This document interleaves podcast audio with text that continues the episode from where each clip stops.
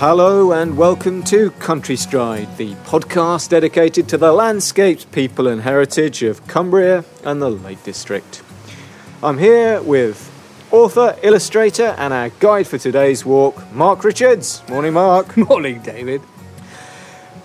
We have a bit of a break in the weather today, Mark. It feels like it's been raining for about 2 weeks in Cumbria. Not quite, but it certainly, as soon as it rains, and it rains for several days, you feel it's been perpetual. But we did have that wonderful little break on Beda Fell with Amy Bray, so that cheered me up no end. Great little walk on Beda, but we're a long way from there today, Mark. We have exited Cumbria for the second time in the last 3 Countrystride podcasts.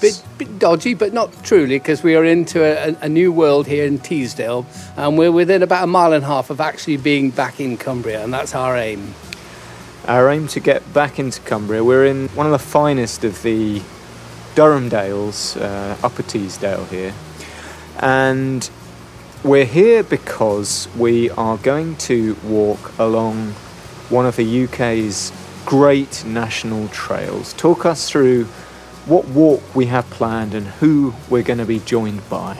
Well, the very first trail of its kind in Britain was the Pennine Way. That what was thought in the 1930s as the Long Green Trail. Tom Stephenson was the great man who campaigned and championed the whole notion of access to the countryside and to the moorlands and mountains, and the Pennine Way was a vehicle towards that ultimate aim. And so he's very much the background to this. But we are out with the man who's written a guide to the history of the Pennine Way rather than a guide to the route.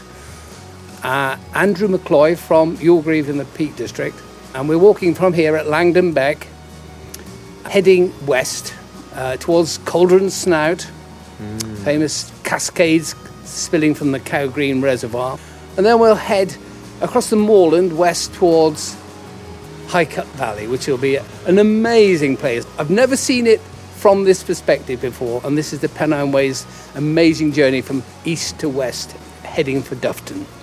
Which is, right now, is it 10 miles distant? A little longer? It's about 12 miles from here. 12 miles, so distant Dufton, crossing into the county of Cumbria. And to my mind, this stretch of the Pennine Way is one of the finest. I think if you combine it with the walk from Middleton in Teesdale, about 8 miles south, on what is a very, very long day, it's fabulous, isn't it? This is an area famous for its wildlife and sense of heritage in an agricultural landscape, but the journey beyond Birkdale, the farm beyond Cauldron Snout, is thought to be like the wildest bit of the Pennine Way. But then we break into the glories of the Eden, and it's an overwhelmingly amazing journey. It is that. Now, we've spoken in the past, Mark, about the Pennine Way. It's hard to escape it up here. Particularly to some extent with the Wainwright influence as well. You're not a massive fan, are you?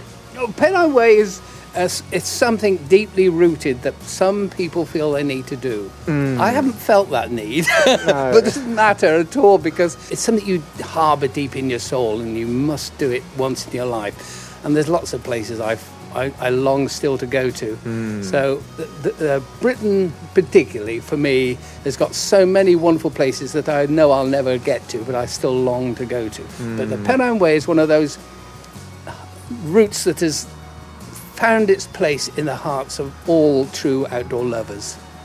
It's a kind of chalk and cheese trail, and I'm sure we'll talk a little bit about that with Andrew. Some people absolutely fall in love with it, and I count myself in that number. So I'm really looking forward to today's walk. The only thing that's casting a bit of a downer on it is very autumnal, isn't it? This is the first day this year I've put on the jacket. It feels as if summer's left us behind. Famous day, the 1st of September is the beginning of autumn. And here we are. Cusp here, so we're a couple of 3 days into September, but we are in the Pennines and this is cold weather country. Andrew was telling me just a few minutes ago before we decided to start the recording that it's warm in Yulgreave and the Peak District where he is this morning. So warm, what's that? What's warm? Remind me what warm. You rub your hands very quickly together and then suddenly you feel the warmth. Right, well we'll be doing a certain amount of that today. on that note, Mark, let's head off and meet Andrew McCloy.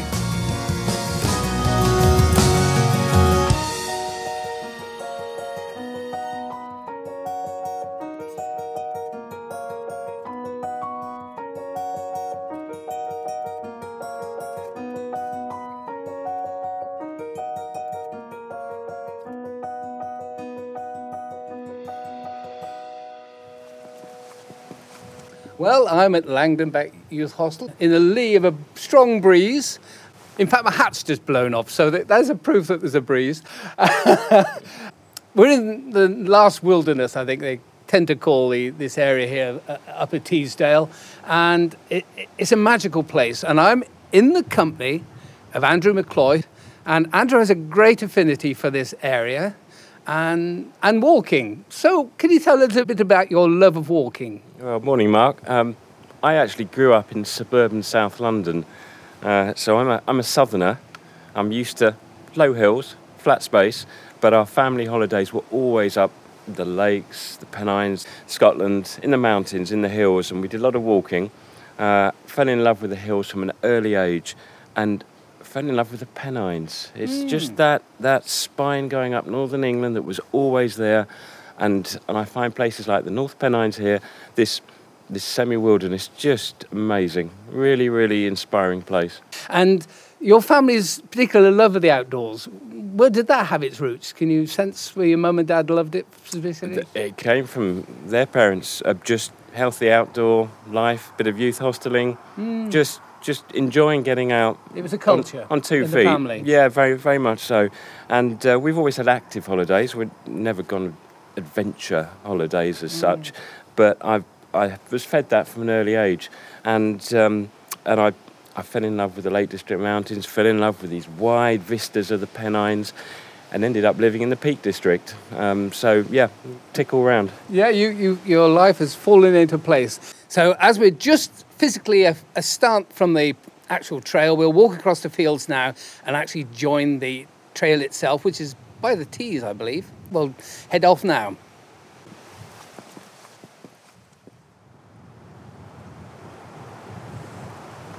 Well, Andrew, this is marvellous. We've come upon a wooden bridge crossing the River Tees itself, and it's teasing us with its bouncing and dancing through the rocks. And we've now actually joined Pennine Way. There's a field over next to us with some Highland cattle lying down, so they're all content.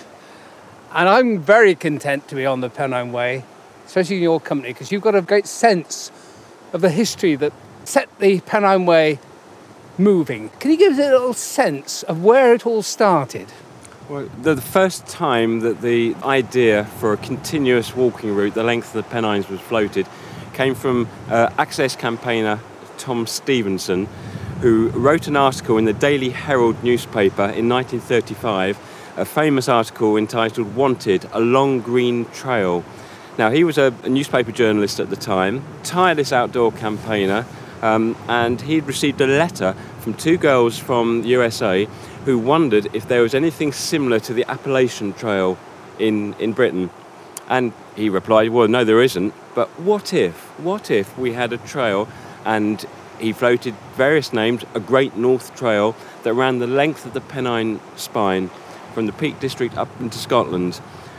It would be a magnificent upland walking trail, a Premier England walking route.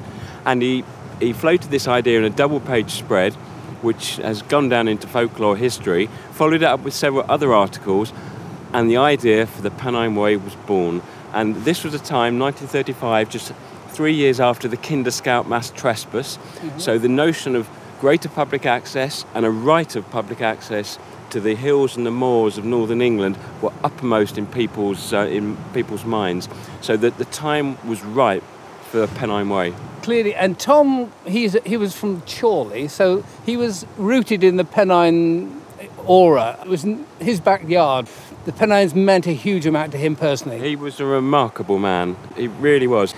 He ended up being the long-time secretary of the Ramblers Association, but there was so much more to the man. He was self-taught. He left school in his early teens. He was a pacifist. He went to jail. He jailed for his beliefs, and yet he always remained dedicated to people's freedom, and in particular public access to the moors, his home moors and hills of northern England.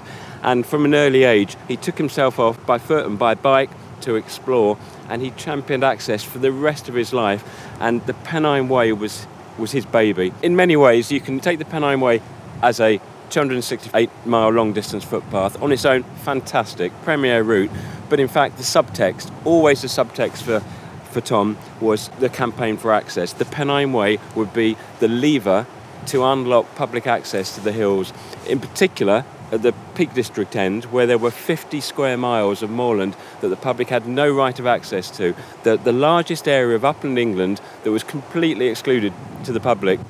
American Indians would say, this land belongs to us all, it belongs to nature, it belongs to us. No man could buy and own and exclude. And that's why Tom very much felt access was something that will always need to be championed and challenged and fought for. And what Tom was clear about at an early stage, and some of his writings, his jotting, his conversations, and the archive material that I've seen, he realised this straight away, that the Pennine Way on its own, a linear route, would be great, but it would be the springboard for greater public access. And once ordinary men and women had gained access, albeit on a narrow path, that would be the first step to securing wider public access. And all these years later, we've got the freedom to roam on open northern hills, which is so dear to us now. Tom, he knew how to orchestrate political will, and he had this very cute idea to invite politicians just after the Second World War to come and actually walk the route. And can you give me a little bit of a background on who he got and what occurred? It was fascinating because Tom Stephenson, amongst his many talents, he was grounded in journalism, but he was a canny political mover as well. For some time he worked in Whitehall as a civil servant, in PR and communications we'd call it now, press officer at the time.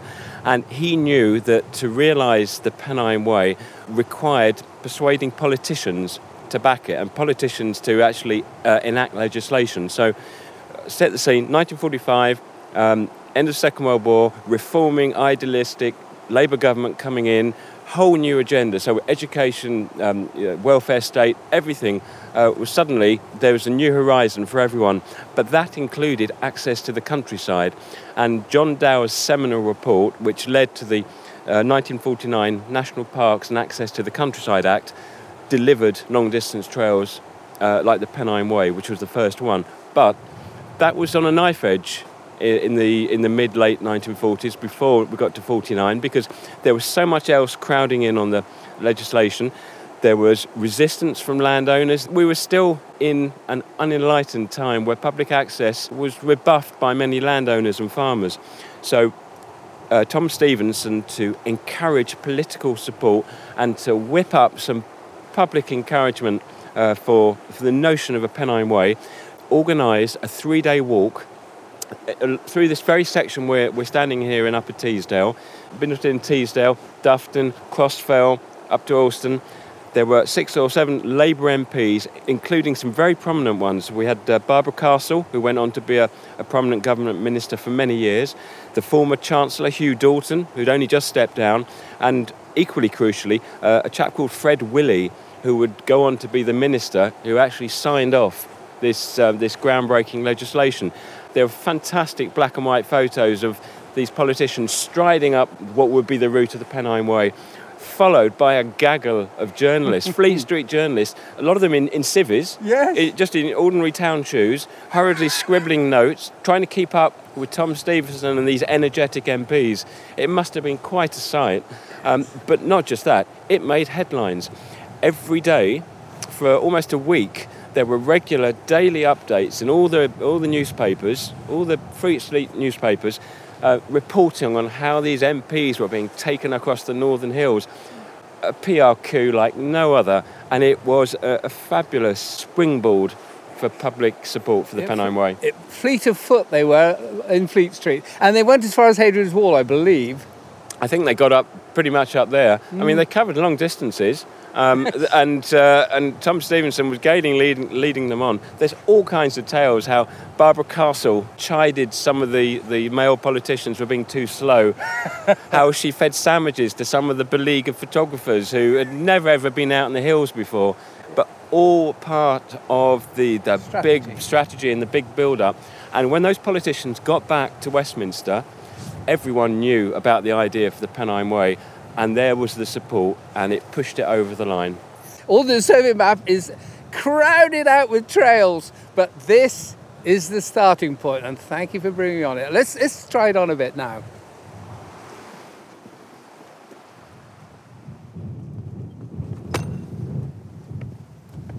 The spaciousness is amazing, and yet it's an agricultural landscape. So ahead of me, I can see a silage-cropped walled field there, a garth, and there's some belted galloways, about 10 or 15, and crags up to our left, our Cronkley Scar, the beginnings of. It's very spacious, very open, we're very elevated. This is the Pennine Way that really gets to you. Now, when did it first get to you, Andrew? Well, the Pennine Way and I go back all of my 50 years or 55 years now, because I was born in the same year the Pennine Way was opened, and there's almost some affinity. I really feel a strong, deep personal attachment to the path, even though I didn't walk it in its entirety until its 50th year, my 50th year.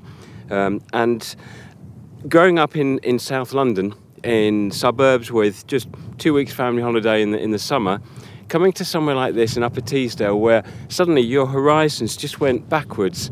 There was so much space, so much sky, so much air. It was quite amazing. So I put my feet on the Pennine Way several times, but I never really walked it in earnest.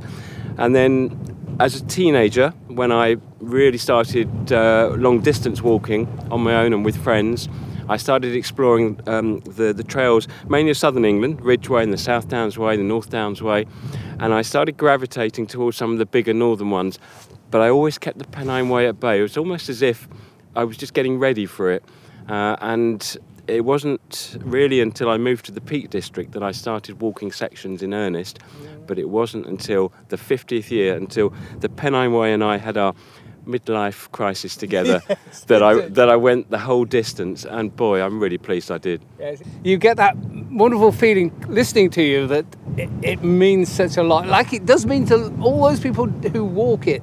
It transforms their lives. And there's something that goes ahead of the Pennine Way. It's partly because it was the first trail, partly because it's achieved a reputation that goes beyond just the walking fraternity. And it's also the fact that people have cut their teeth there, people have measured themselves against the path. And, you know, growing up as an inquiring, maybe ambitious teenager, I scoured the bookshops for walking books. John Hillaby's Walking Through Britain, his end-to-end route of the 60s, was just inspirational. But the first route guide that I bought was Tom Stevenson's HMSO Guide to the Pennine Way. I'm going back to probably late 70s, something like that. Black and white number with OS maps in black and white with the route traced in red across it. Looking back now, it's something out like the Stone Age, but I still pick it up with a veneration because it really sent my imagination going, and I traced the route page after page thinking, I'll do that one day when I'm ready for it. But the one guidebook in particular, or the one book to the Pennine Way that probably most people will either have or be aware of, was Wainwright's guide. Pennine Way Companion. Pennine Way Companion, which is his typical little hand-drawn, pocket-sized book. You'll be familiar with his Coast to Coast and obviously his Lake District set, but his Pennine Way book also sold in large numbers, and yet there's an enigma. He doesn't seem to like the Pennine Way. By his own admission, he found it a bit of a slog at times. He got a bit wet, got a bit grumpy, which is probably nothing unusual for Wainwright, but if you read the book through, as I've done several times, It's an odd one. It really is an odd one because he writes about it from north to south, which is the opposite way most people walk about it. You have to read up and down the page to make sense of it sometimes. And it comes through on a number of occasions. He found it hard work and he didn't fall in love with the Pennine Way. And yet people have still got that on their shelves. Oh, they have indeed. Now, I think we ought to move on a little bit further because we don't want to spend too long in this wonderful spot. The light is shifting. And in fact, the Galloway cattle have shifted a couple hundred yards since we started. We'll head towards them. Coming along beside the River Tees, and the landscape's so elevated and wide because there's no trees, and you've got this great river coming through here, and there's a farmstead just over to our right. There's something Hebridean about this, which is unique in England. Absolutely. And the Pennine Way goes through several different phases, from the Peak District moors to the South Pennines, the Dales, but the North Pennines are different again, and it's this overwhelming sense of space and openness, and the fact you're just a tiny little speck in this huge landscape. I find it irresistible, I really do. Yeah, quite. Now, you're reflecting about the whole process of the trail itself coming into being. What was that process from Tom's ideas? So the 1949 Act set up the platform to create national trails. Pennine Way was designated as the very first in 1951, but then it wasn't officially opened till 1965. So 14 years elapsed from the time it was designated to when it was actually officially opened. But of course, already people were walking it. Mm-hmm. But there was no path, there were no signs. People were making it up as they went along. There were no maps, really. It was incredible, and yet I've spoken to many people in quite advanced years who gaily walked along the whole of the route that they thought would be the route and had a fantastic time. Just knocked on a farmer's door to stay overnight.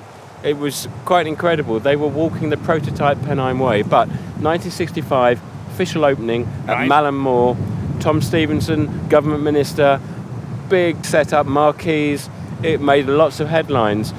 It's amazing, the thought. It's a one-day event, and I know Upper Airedale is quite a confined road system and so forth. So how did they cope up on Malham Moor? Well, going on the anecdotes of the head warden at the time, Wilf Proctor, and I interviewed his widow, the National Park Rangers from the Yorkshire Dales excelled themselves. They organised a one-way system around the lanes. They shuttled people in their Land Rovers. It must have been quite a feat, and the photographs show these big marquees up near Malham Tarn, and arranging a big high-profile event for all these guests really was a logistical challenge. But if there's one group of people other than the army that can rise to it are National Park Rangers. So how many people do you think came to that event? Well, there were 200 invited guests who sat down for tea in the marquees, but the photographs show hundreds more ordinary people, families turning up, because this was big high-profile stuff. Big news. So ramblers and families came out from all over the area, all in from Leeds and West Yorkshire to enjoy the event. And it must have been quite an occasion, because catering for that many people was a challenge. For a while, they couldn't find anyone prepared to lay on 200 cream teas high up on the moors above Malham. Now, you have it in your book about that little narrative. Well, the head ranger at the time, Wilf, wrote an account of the opening for the Volunteers newsletter in 2005. And I quote in my book that they struggled to find any caterers, but eventually the canteen manager for toothpaste firm Elida Gibbs, as in Gibbs SR, the famous toothpaste firm, they had an establishment in Leeds and they rose to the challenge. They organised chairs, tables, cutlery and crockery, cheerful Yorkshire waitresses, water for tea in milk churns from nearby Tarn House, and all the food. 200 guests sat down to ham salad, cream cakes and cups of tea ad infinitum. This beats the WI, doesn't it, really? Oh, it does. But to give you an idea of the resourcefulness of the Rangers and the National Park team, apparently a lady fainted in the tent. Huh. But instead of making a big scene, they very carefully dragged her out from underneath the covers on the side. The trail, when it first opened, but there was barely any way marking, but people were doing it in quite some considerable numbers. Well, that's right. So in 1965, the path was formally opened. But of course, apart from maybe in the national parks and the beginning and the end, you really had to find your own way. It's a bit like freedom to roam, but it's... Very, very much so. However, fast forward 10 years, so like mid-70s, mid-late 70s, suddenly This path was popular. People were walking it in their thousands. It's reckoned over 10, even 12,000 people a year were walking it full distance, setting off, and sometimes very ill prepared. And this route, where there was no path, no signs, suddenly it was a small motorway of pedestrian traffic. The whole outdoor culture was focused in on one trail. We can't imagine it today because there are so many trails. And the thing to remember about this, we're talking like mid-late 70s, although there were one or two other national trails, or long-distance paths as they were called, emerging, really no one knew about them apart from the hardened walkers. It was the Pennine Way that was, if you like, now finding a footing in popular culture, popular mythology. People who are not walkers were setting out on the route. People just turning up with a pack and boots and maybe they bought the day before because they'd heard about the Pennine Way Challenge. To give you an idea, you know, John Noakes on Go With Noakes walked the Pennine Way. That inspired a young generation. Suddenly, everyone who was everyone had to walk the Pennine Way to earn their spurs and to show what a man or a woman they were. We're in a bit of a lonely stretch here, but of course, the Pennine Way, when it was established, didn't have the infrastructure of accommodation naturally because there was no journey before. But youth hosteling was very strong. The Youth Hostel Association grew up in that kind of 1930s era where the Ramblers, Cyclist Touring and all the other outdoor clubs really came into their own, and the Pennine Way and the youth hostels in particular grew together so that there were deliberately youth hostels stationed at the end of every stage of the Pennine Way, and you could walk the entire Pennine Way using youth hostels. In fact, in the 70s and 80s there was a set-up, I think the Pennine Way Bureau it was eventually called, where you could book all the hostels in one go centrally before you set off. And if they were full, they found you somewhere nearby. So this was very much a route that was closely bound up with hosteling, because that was the cheap outdoor way of enjoying the hills. And it was something that really was incredibly popular in the 1970s. People also camped. There were plenty of places people wild camped and officially camped. And then there were the B&Bs, the guest houses and the farmhouses. And for 30 years almost, the Pennine Way Association produced the Pennine Way Accommodation Guide. A guy called John Needham edited it for over 25 years, and it listed some fantastic establishments. Quirky, you might call some of them, but places that adored Pennine Way walkers, and likewise they adored the places that were there for them at the end of the day. There are still a number on the route today, far fewer than before, but one in particular that stands out and is still there at the northern end of the route at Burness is Forest View. Mm-hmm. Colin and Joyce run a fantastic accommodation, a guest house, mm-hmm. B&B guest house. It's the only one in a small village, it's the only one you can stay at, and they have been pampering their Pennine Way guests, arriving footsore from south and north. They understand what it is to walk long distance, the physical fatigue, the wet feet, the aching shoulders, but also the emotion as well. And I sat up late into the night when I wrote the book and talking to Colin beforehand, who said, I don't walk it myself, but I understand how people come here with their heart singing, but their feet aching. So these people who are serving the walkers, did they build up a sort of a relationship with walkers? Oh, absolutely. And there were Pennine Way walkers who walked the trail and are still walking the trail many times over, and some of them get to know the accommodation providers and the caterers on first name terms.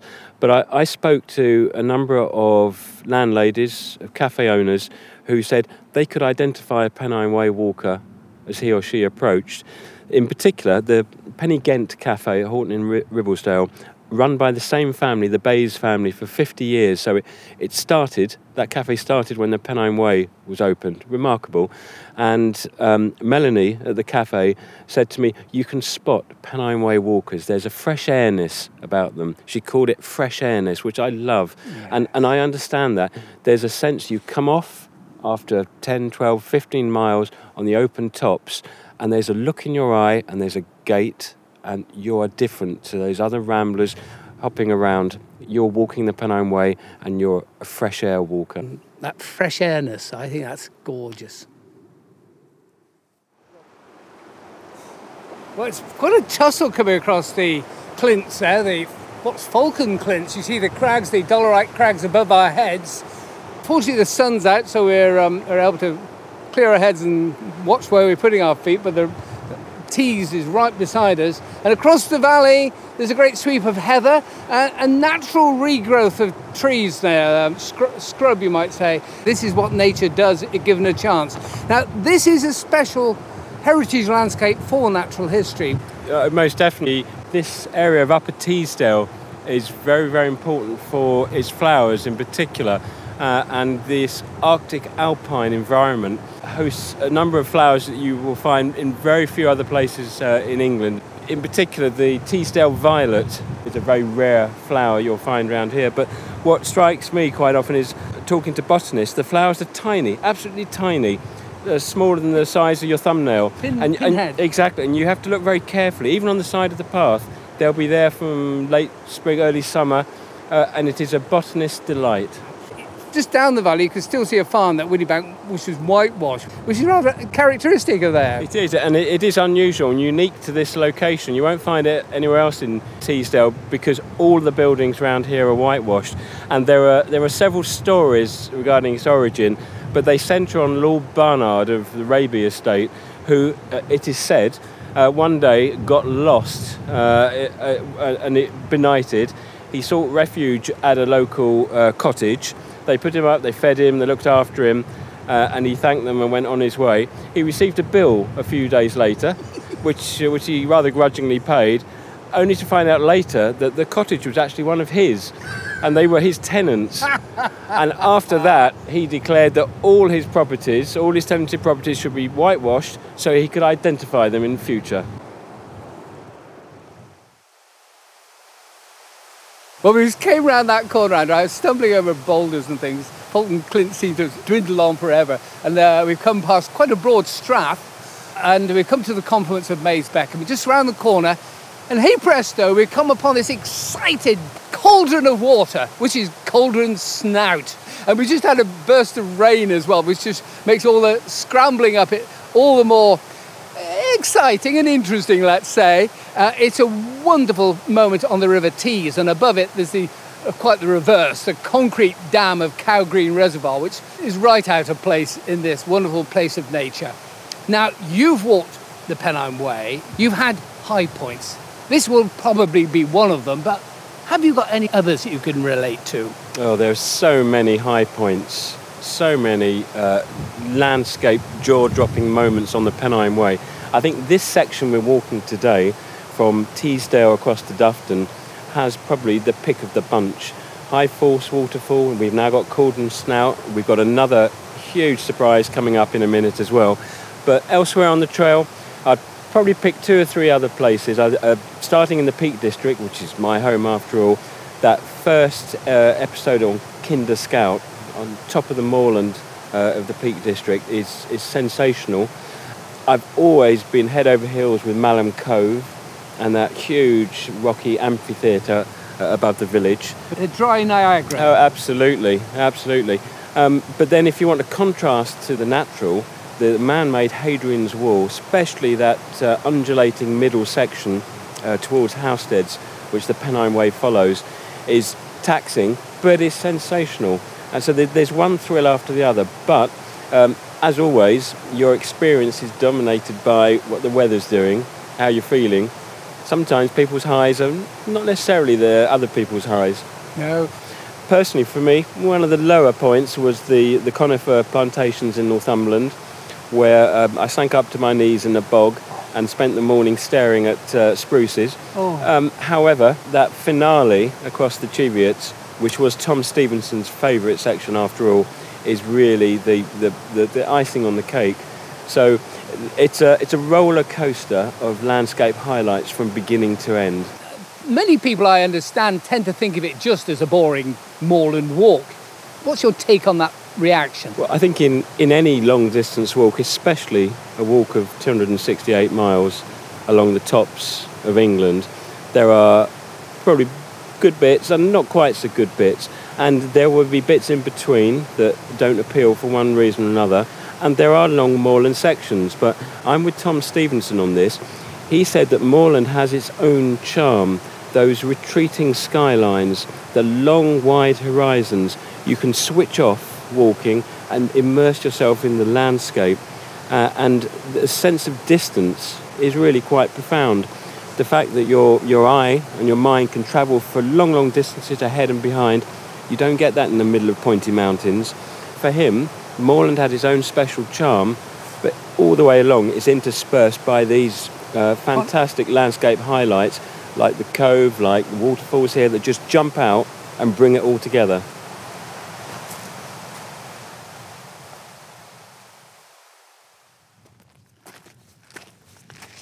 That was a lovely little scramble.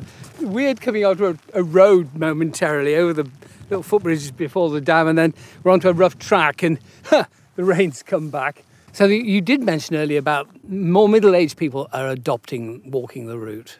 Yes, the age profile of people completing the route or walking on the Pennine Way, because a lot of people are doing shorter walks, has shifted from the younger age group to the middle-aged and early retirees. There's a definite change there.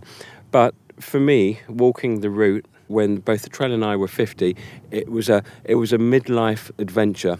And I was drawn to the words of the author Mark Wallington, who gave a short talk about the Pennine Way I attended and gave a wonderful little anecdote, which I repeat here. He drew people's attention to the fact that young men, they have all these ambitions in life. They have a bucket list of things that they're going to set out and do, everything from scoring the goal in an FA Cup final to marrying a supermodel to being successful in business, to walking the Pennine Way. And as they get older, all the things start falling off the list that are either unobtainable or unrealistic, until all that's left is possibly the Pennine Way. And yes. It resonated with me at the age of 50. Yeah, the ultimate seductress.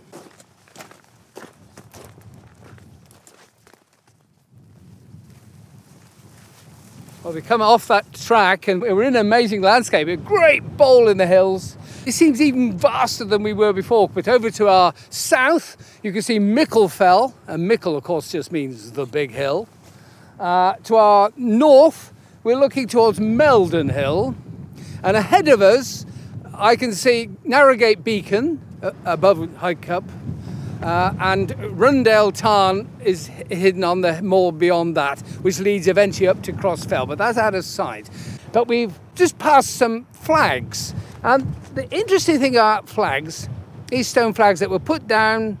Whenabouts were they put down, Andrew, do you feel? When did they start doing that process? Well, these flagstones, possibly these are fairly recent, but the Pennine Way, from quite early days, because the fragile moorland habitat, cut up quite easily, began to suffer from overuse. But it wasn't just walkers' boots, especially in the Peak District. It was the legacy of up to 2 centuries industrial atmospheric pollution, as well as overgrazing by sheep and wildfires. And very quickly, with all those hundreds, thousands of pairs of boots, the peat became eroded, and Blackhill, Bleaklow, even as, up the other end in the Cheviots, there was serious erosion of the path. I remember there was some mention where they cleared Kinder Scout of sheep. They got how many thousand off? Absolutely, yes. Thousands! I mean, Tom Stephenson famously described them as woolly locusts, because nothing could grow because they just nipped the green shoots. Yes. So the National Park and the Countryside Commission had a huge task to try and repair the damage. Latterly, there's been a massive landscape scale Moors for the Future programme to address this by reseeding, but most directly, the Pennine Way issue was solved by putting down flagstones. Now, these stone flagstones, they came from disused mills mainly on the West Pennine side, the old cotton mills. And if you look very carefully at these flagstones, you'll see indentations, scratches, marks, which were the footings of the looms and the weaving machines. Right. And there's a really uncanny full circle going on here, which I point out in the book. This stone was quarried from the Pennines to build the factories. The factory workers, desperate on Sundays to escape, to be free men on the Sunday, came up onto the hills. Over time, the Pennine Way and other paths eroded, and the problem was solved by putting down the stone flags from the mills that are closed down. It just went all full circle. It's sort of 200 years of history at a glance. And the flagstones, they had their detractors. There were plenty of people that said you should not be putting down a paved path in the middle of this open wilderness. But as we see on Black Hill, which is turned green, as we've seen in the Cheviots as well, it doesn't take long for the vegetation to grow back around if the sheep are kept out. And very soon, these flags look like an old Causey path going back to Packhorse days. Clearly. And they are solving the problem. Yes. The Pennine Way is a much, much drier, easier path to walk now. I've been staggered by my earlier memories. I did a book for Cicero eons ago, High Peak Walks, and I wandered over Black Hill, Bleaklow and so on, and they were just a morass of black. The scale of the problem had to be seen to be believed, and the photographs, I've got a few in the book, show the Pennine Way path 50, 60, 70 feet wide in places as people tried to get around the eroded bog. And famously on Black Hill, on the north of the Peak District, Alfred Wainwright had to be literally pulled out, sucked out of the bog because he had got stuck on the eroded summit of Black Hill. You go over now on the flagstones, as I say, it's a green hill. It's a beautiful hill to walk. It's a long green trail now. It is. Well, here we've arrived on the wooden footbridge over Maze Beck. Interesting name, Maze. It's from the Viking Mazen. Titmouse, so the little bird will have flitted through this landscape. There used to be an issue about crossing Maze Beck. Andrew, can you tell me a little bit about this bridge and the significance of the spot? Well, Maze Beck seems reasonably innocuous to us. It's not that wide and it looks fairly shallow, but when the weather is against you and the river, and it is almost a river here, is in spate, with a heavy pack, tired, halfway through or towards the end of the day, this could be a serious and problematic crossing for Pennine Way walkers. A lot of walkers tried to get across to the southern bank, which before the bridge necessitated wading or hopping across the rocks. And the route on the southern bank was known as the flood route, because further up the beck, when there'd been a lot of rain, the route on the northern side was sometimes unwalkable. However, in the late 60s, in particularly bad conditions, there was a walking group up here. The weather was horrendous, the visibility was next to zero, and a walking group struggled across the river. In doing so, the party got separated, and unfortunately the upshot was one man was found drowned in the river and another was lost. There was a huge search operation, and unfortunately they recovered a second body much later. Out of this tragedy, though, there was at least a bright spark. The Teesdale and Weardale Mountain Rescue Team was formed as a result, because we may not be in the middle of the Lake District or on a treacherous piece of seacoast, but this is a challenging environment and it's easy to be caught out by the elements. So Pennine Way can be a serious prospect for the unwary. But that proved a catalyst for some positive outcome. Anyway, our next plan, we're moving on to the south bank and we're heading across the plain, as it's called, towards the magic of High Cup.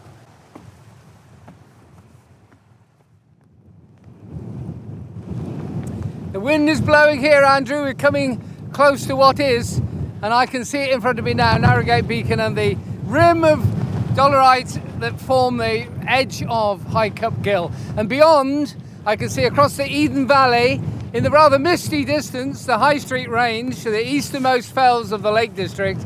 Not so clearly seen today, but on a perfect day, you would just think, wow, wow, wow. Well, certainly, the light is dancing off the rocks now, and playing into the nick of High Cup Nick. People always refer to it as High Cup Nick, but actually, strictly, it's just a physical one element of a long escarpment that rims this great U-shaped valley. What do you think Pennine Way walkers feel when they come here? Well, you've walked across from Teesdale on a relatively level route, and you're going across fairly flat moorland, and nothing quite prepares you heading west to Dufton for what's at your feet. It's suddenly revealed, and it's one of those Pennine Way impact moments when you stand, say, at the top of Malham Tarn, or you get to the summit of Cross Fell. here in High Cup, the land falls away below you and it's a jaw dropper. And I've stood here several times watching walkers come up, Pennine Way walkers come up, who just stand open mouthed at the view. And this is a Pennine Way moment. It is. Suddenly you realise you're in mountains, not just moorland. And anybody's into landforms, geomorphology, glaciation, they will be so excited here. Even the sheep are excited. Look at them running past us. Because the wind comes in, the prevailing wind. Here we are in September and it's a warmish breeze, give it its due, but it's still a fierce breeze. I don't know how that microphone's coping. We'll go a little bit further and see if we can find the Nick itself. Well, Andrew, we've just come to what's known as the Nick, and we're looking straight down the great U-shaped glaciated valley. Imagine the great body of ice that once sat in there. It's enormous. It's because of the dolerite, the windsill that you'll encounter on Hadrian's Wall, that's exactly what you see here. There's great swathes of stone scree, great curtains run down that valley. See the silvery water half a mile away suddenly appearing. What I really, really like about this is that you have to walk to get here. You can't drive to a car park and just look from your car. This is a natural beauty that you have to use your 2 feet. If High Cup was anywhere else, say in the Lake District, and more accessible, it would be one of the top 5 beauty spots because it is such an amazing natural phenomenon. It's just a mesmerising moment that you almost don't want to leave. But as Andrew said, this is a place for walkers, and I recommend listeners, you must come here at least once in your life. Best of all if you're on the Pennine Way. Anyway, we'll now follow the northernmost rim round underneath Narrowgate Beacon. And the sun's shining now, it's absolutely beautiful.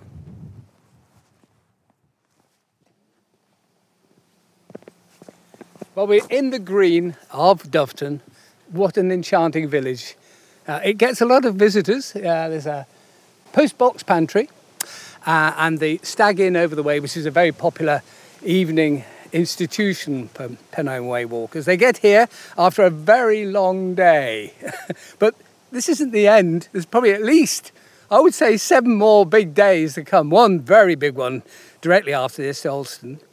But getting to the Border Inn, it's at the Border Hotel in Kirkieto. That is the real moment. What sort of sensations have you found, Andrew, from people? Well, I spoke to a number of people who walked the Pennine Way before I did, so I was very interested to see if my sensations, my emotions measured up to them, and by and large they did. There was a sense of elation at finishing, a sense of physical contentment, but there was that strange anticlimax, as if it's finished. Now what do I do? Yes. And what next? What next? You almost long to be going to John O'Groats. And I tell you what, one of the oddest sensations I think I had was sitting in the Border Hotel with my certificate, my free half pint. Oh, yes. And feeling good for myself, but no one was interested in me. The pub was packed, and I felt like saying, I've just walked 268 miles to get to your pub. You should at least say well done. Where's the bunting? Where's the fireworks? But of course, it was full of happy local people going about their business. The bar staff were lovely to me. But of course, they see my type every day coming in, and they have done on and off for the last 50 odd years. So it brought it home to me. It's a very personal satisfaction. Deeply inside you. It really is. And I think in the days and certainly the weeks that followed, I really dwelt more on the achievement and just the personal satisfaction of having done the Pennine Way. What I really came away with was that I've joined the Pennine Way Club. Yeah, I can look back for the rest of my days and say, I've done that. I suppose I've challenged myself quietly, internally, and I just stepped up a ladder in my life and done that. I don't need to look behind me at the Pennine Way anymore. Well, it got to that point, Andrew, where I really ought to think about signing off. Thank you enormously for coming all the way up from Yulgreave, just for the day. We've got to get you round and back to Langdon Beck before you can drive home. It's a big night for you to drive, but it's been a tremendous honour. Thank you very much. Thank you, Mark.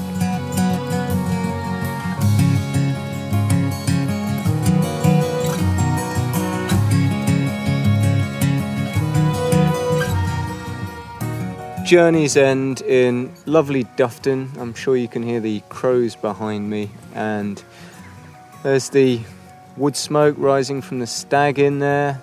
Obviously a great night to sit and have a pint in there.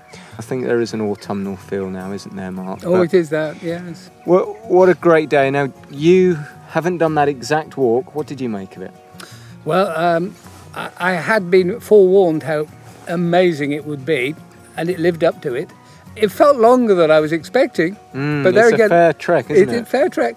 It's a long, lonely upland crossing, but full of interest, and that moment when you first see High Cup there. Yeah, even Wainwright must have said, this is special. But it's interesting, during the course of the conversation with Andrew, we mulled over what Wainwright would have thought about the route and how disappointed he was, and he thought, well, I'll create my own route. I rather fancy it was the fact that he felt he could make a prettier route. He was an artist, after all, and the romance of another journey that properly reflected his vision of what the north of England was, that he'd nurtured in the Lake District and the best of the Yorkshire Dales. That was probably his driving force. And then he came up with this wonderful, simple idea going straight across coast to coast. So it sounded really good. Although, actually, I think the Pennine Way serves a much more enduring purpose. People come to it for different emotional reasons. You think almost that Wainwright felt that he just couldn't draw anything very interesting? No, even though he worked in black and white, the bogs looked blacker than black. Yeah, it's... And the gridstone and everything. So he didn't warm to it. There you go. My personal view on this, because it is fascinating to wonder why he hated it quite so vehemently, given that we know he loved the Pennines, right? I mean, very much he's a Pennine lad. Well, he's a Pennine lad who'd already written his Pennine journey, for goodness sake, yes, many, many years earlier, where he loved it. He loved his Pennine journey, he loves the Pennines, he loves the Coast Coast, but he hates the Pennine. It doesn't make much sense. The two suggestions for it that I think have some credence are the fact that he was going through a very tough time personally with the breakdown of his first marriage.